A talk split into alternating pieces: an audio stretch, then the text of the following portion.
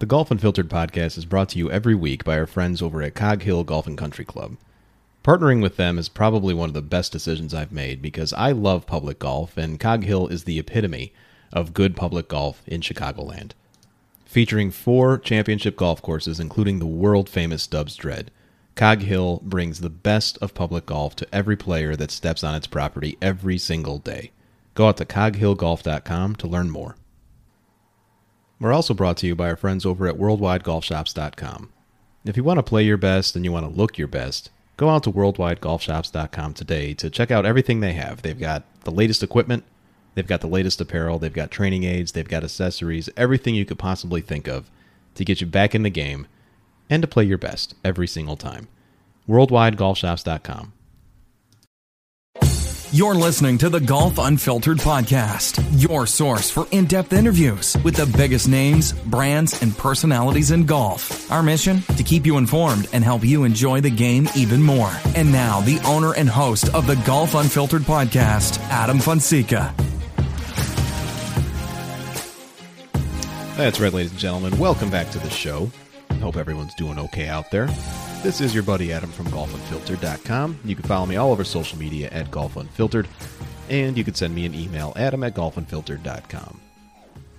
We are back this week, and it is cold outside. I hope all of you are who are experiencing cold weather, at least, are getting ready to protect your games, to keep them in shape during these cold, cold winter months. I know I am. I'm trying to do everything I can to just stay active a little bit with golf.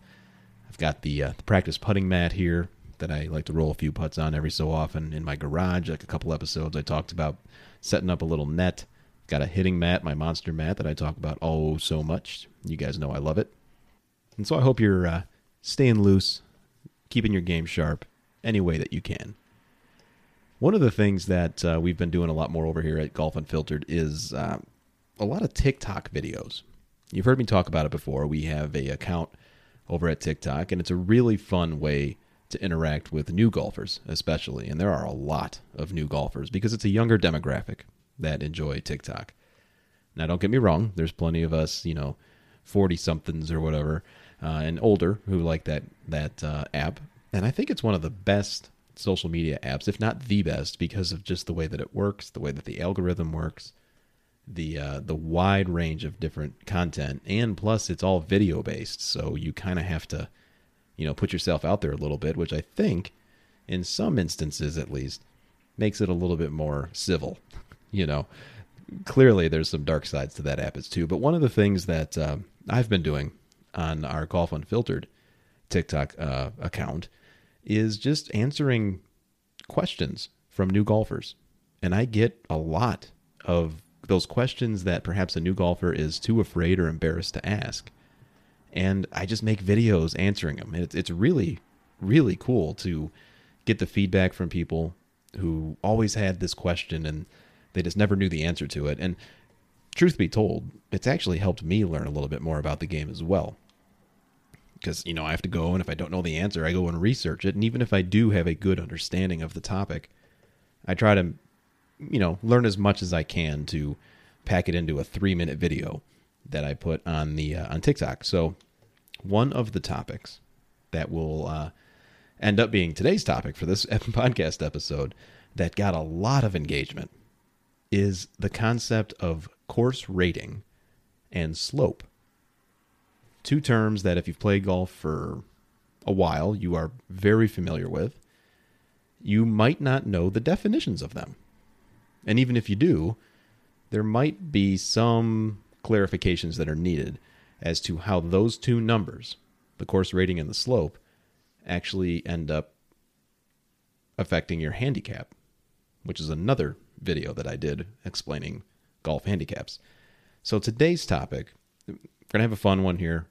I'm going to dive into, at a very high level, what a course rating, how that whole thing gets situated, as well as slope.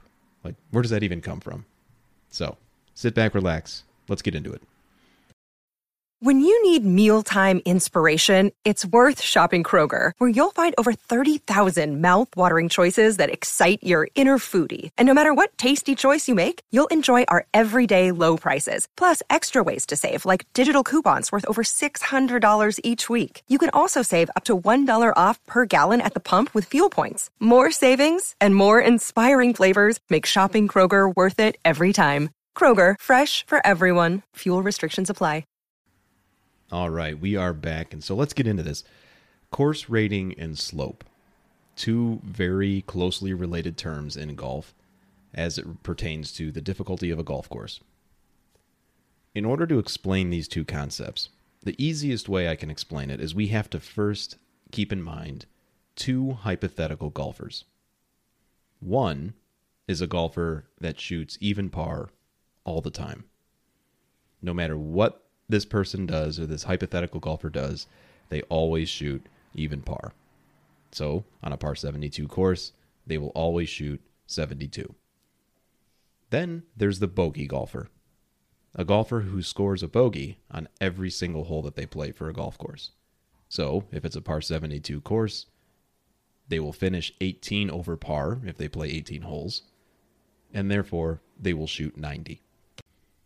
Now, the reason that these two hypothetical golfers are important is because this is more or less how course rating and slope are defined.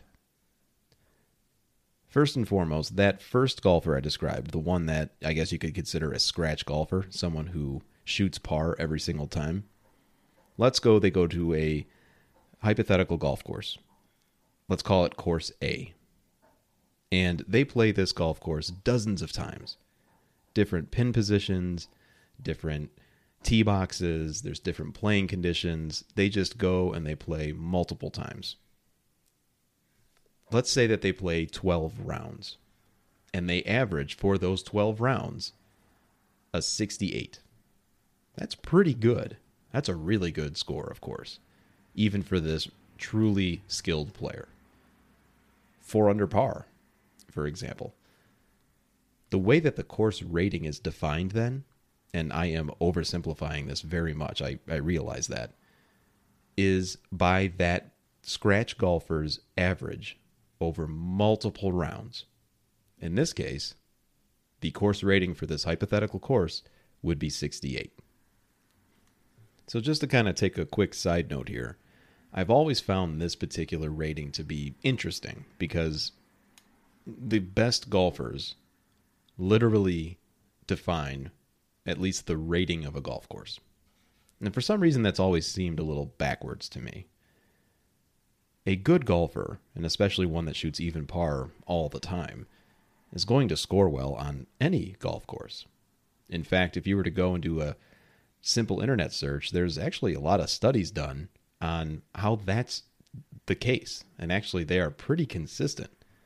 In other words, a very skilled golfer who shoots 1 under par at their favorite country club or their favorite municipal, they are very likely to also shoot 1 under par at any other course that they play. It's just a skill level thing.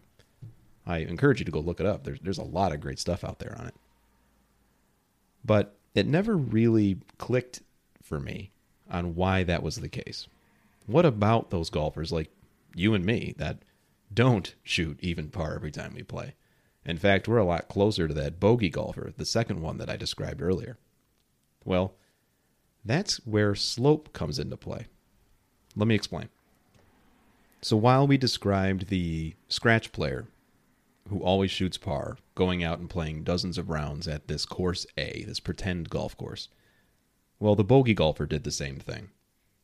And over the course of multiple rounds, again, with different pin positions, different tee boxes, whatever, they average a score of 95. Okay, so about 5 over what they would normally shoot because they're a bogey golfer, quote unquote.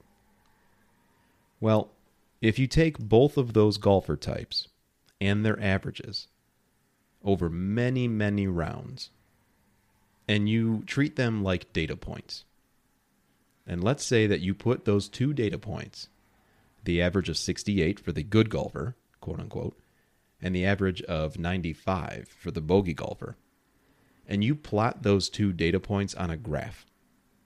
You remember those things that we learned about in school, possibly algebra class. Well, you're going to have two data points, one higher than the other, especially if you're thinking of a X and Y axis. Stay with me here, folks. Trust me. So if you can picture that graph in your mind right now with those two data points, you can draw a line, just a straight line, that connects those two points. If you also remember from algebra class, there's this concept of slope. That line is going to have a slope. And really, it's to really oversimplify this, and I know that people are listening to this and are like, oh my God, it's pretty much the steepness of that line. And if you're wondering what slope is, we won't get into that too much here today, but basically if you remember the equation, y equals mx plus b, yeah, that's what I'm talking about. So you can kind of continue this line of thought and relate it to the difficulty of a golf course. So if the good golfers, who are always going to shoot really good scores no matter what golf course, they're always going to be the lower data point on that graph.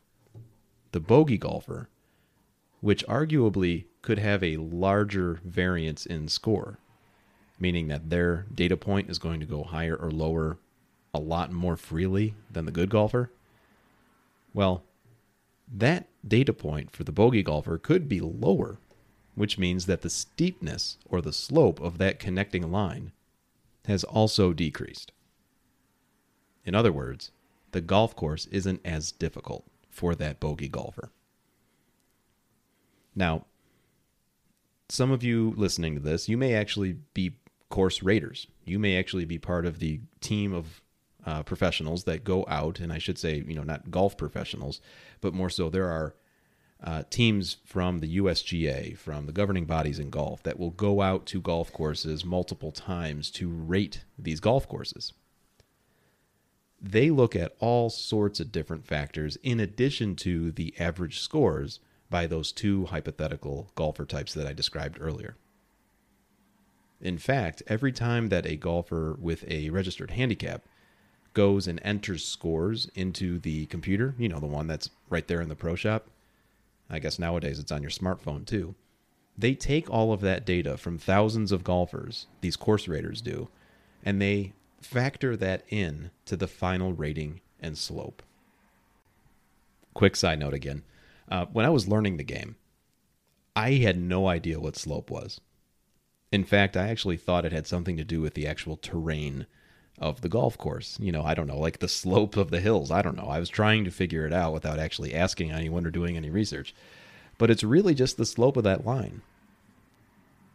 Now, I want to also point out, though, that while that's the highest level explanation and very oversimplified of what course rating and slope is, there are still a lot of questions about, okay, well, how do we actually get to that final value? So I reached out to a few people, mainly through Twitter, which is pretty much where I get most of my information these days, so sadly. But I reached out to a few people who actually work on those teams that go out to golf courses and look at everything to help define the course rating and the slope. And they look at all sorts of different things. And I'm just going to summarize a few here. Clearly, every golf course, most golf courses, but I'm willing to bet 99% of them have hazards of some sort. They also have those hills that I referenced earlier. They also have dog legs. They have other factors of its aesthetic and its design that wouldn't be immediately reflected in just the average score that either a bogey golfer or a quote-unquote scratch golfer may shoot. So as it was explained to me, these teams of course raters, they will go out and they will factor in, okay, well, the tee shot on this hole is extremely narrow, so the risk, if you want to think of it that way, of incurring a penalty stroke on this hole is higher than others in the area, or even others on the same golf course. So that's going to bump the difficulty of the golf course up a little bit. In fact, it even gets down to the granular level of tee box placements on any given day. And so these teams of raters, they will go and they will actually spend sometimes as much as a week playing the golf course, walking the golf course over and over again, just to make sure that they have all the little details that they need in order to have a follow-up conversation at the end of their assessment. And so a few of the people I spoke to actually mentioned that they get together at the conclusion of the week, let's say, and they hold a meeting. They have this little brainstorming session, so to speak, to determine, okay, Bill, what did you see? Okay, Sam, what did you see?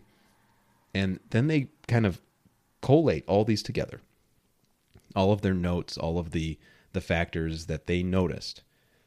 And in addition to those average scores that I mentioned earlier and the slope of that line, they may actually change the difficulty of the golf course based on their own observations and not just score. So there is a little bit of subjectivity in this thing. And frankly, that was a really big eye-opening moment for me. I didn't actually know that. Even when I was making the video that I referenced, you know, that was something that I wanted to learn more about, because I knew it couldn't simply just be the scores that are recorded over time. Oh, and one thing that I failed to mention earlier about slope, the range of values that could be granted on slope or affixed to slope range from 55, I believe is the lowest, up to 155, being a very difficult golf course. And I think if I remember correctly, a golf course like TPC Sawgrass, that has a slope of like 140. It's insane how difficult that golf course is. I've never played it, but I would love to at some point. So what's also really interesting is that a golf course can stay the same condition. It could, you know, not go under any renovations for many years and basically be the same golf course over time. But as golfers get better and as equipment gets better and as technology improves, the scores that people actually shoot over time may change. And as it was described to me, the course raters actually have to come back multiple times on the same golf course just to fine-tune that rating and slope. It's really a very detailed process that these individuals go through for a golf course. And I got to tell you, it's a topic that if you're more interested in exploring, I highly recommend you do so. There's a lot of great resources that you can look up. And honestly, I know this is the lazy way of me telling you where to find it, but if you just go to Google, you can actually find many great resources. And even the USGA has some good information about how this whole process works. It's a really interesting topic. At least it is to me. I love learning about this stuff. And it's apparent that these are two definitions or two terms that are not really defined very well for golfers as they're starting out. I know they weren't for me. I kind of always assumed that the course rating, because it was so close to par, had something to do with what a scratch golfer might shoot. But slope was always one of those things that kind of, you know, I just didn't know where that number came from. So at any rate, that's the topic for today. I hope you enjoyed it. Maybe you learned something. Maybe you knew this all along. If there was something that I missed or something that I got incorrect, please feel free to email me, adam@golfunfiltered.com. I like learning about this stuff. And I think we're going to do, you know, little episodes like this every so often, because it's clear, as we all know, that in 2020, there were a lot of new players that came to the game. And there are a lot of weird things about this game of golf that maybe a new golfer, as I said at the beginning, might be too embarrassed to ask about. You know, like, do I really need to wear golf shoes to play golf? Or, you know, how does a golf handicap work? You know, those types of things that almost become commonplace for us. We take them for granted. But new golfers, it's so confusing to them. So I'm going to do more episodes like this. If there are topics you'd like me to cover, I'm happy to do that too. You can reach out to me via social @GolfUnfiltered, and my email, once again, adam@golfunfiltered.com. Hey, I hope you have a safe holiday season. I'll be back a couple more times this year. And if you're interested, go look us up on TikTok @GolfUnfiltered. We're getting a lot of followers over there. A lot of great questions being submitted. More than welcome to join us. Take care, everybody. We'll talk again soon.